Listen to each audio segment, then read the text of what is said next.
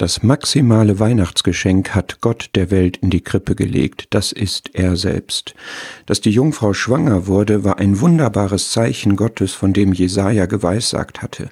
Das Kind Jesus wurde prophetisch als Immanuel angekündigt, Gott mit uns.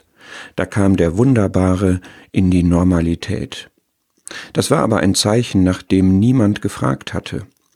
Das ist der merkwürdige historische Kontext von Jesaja 7.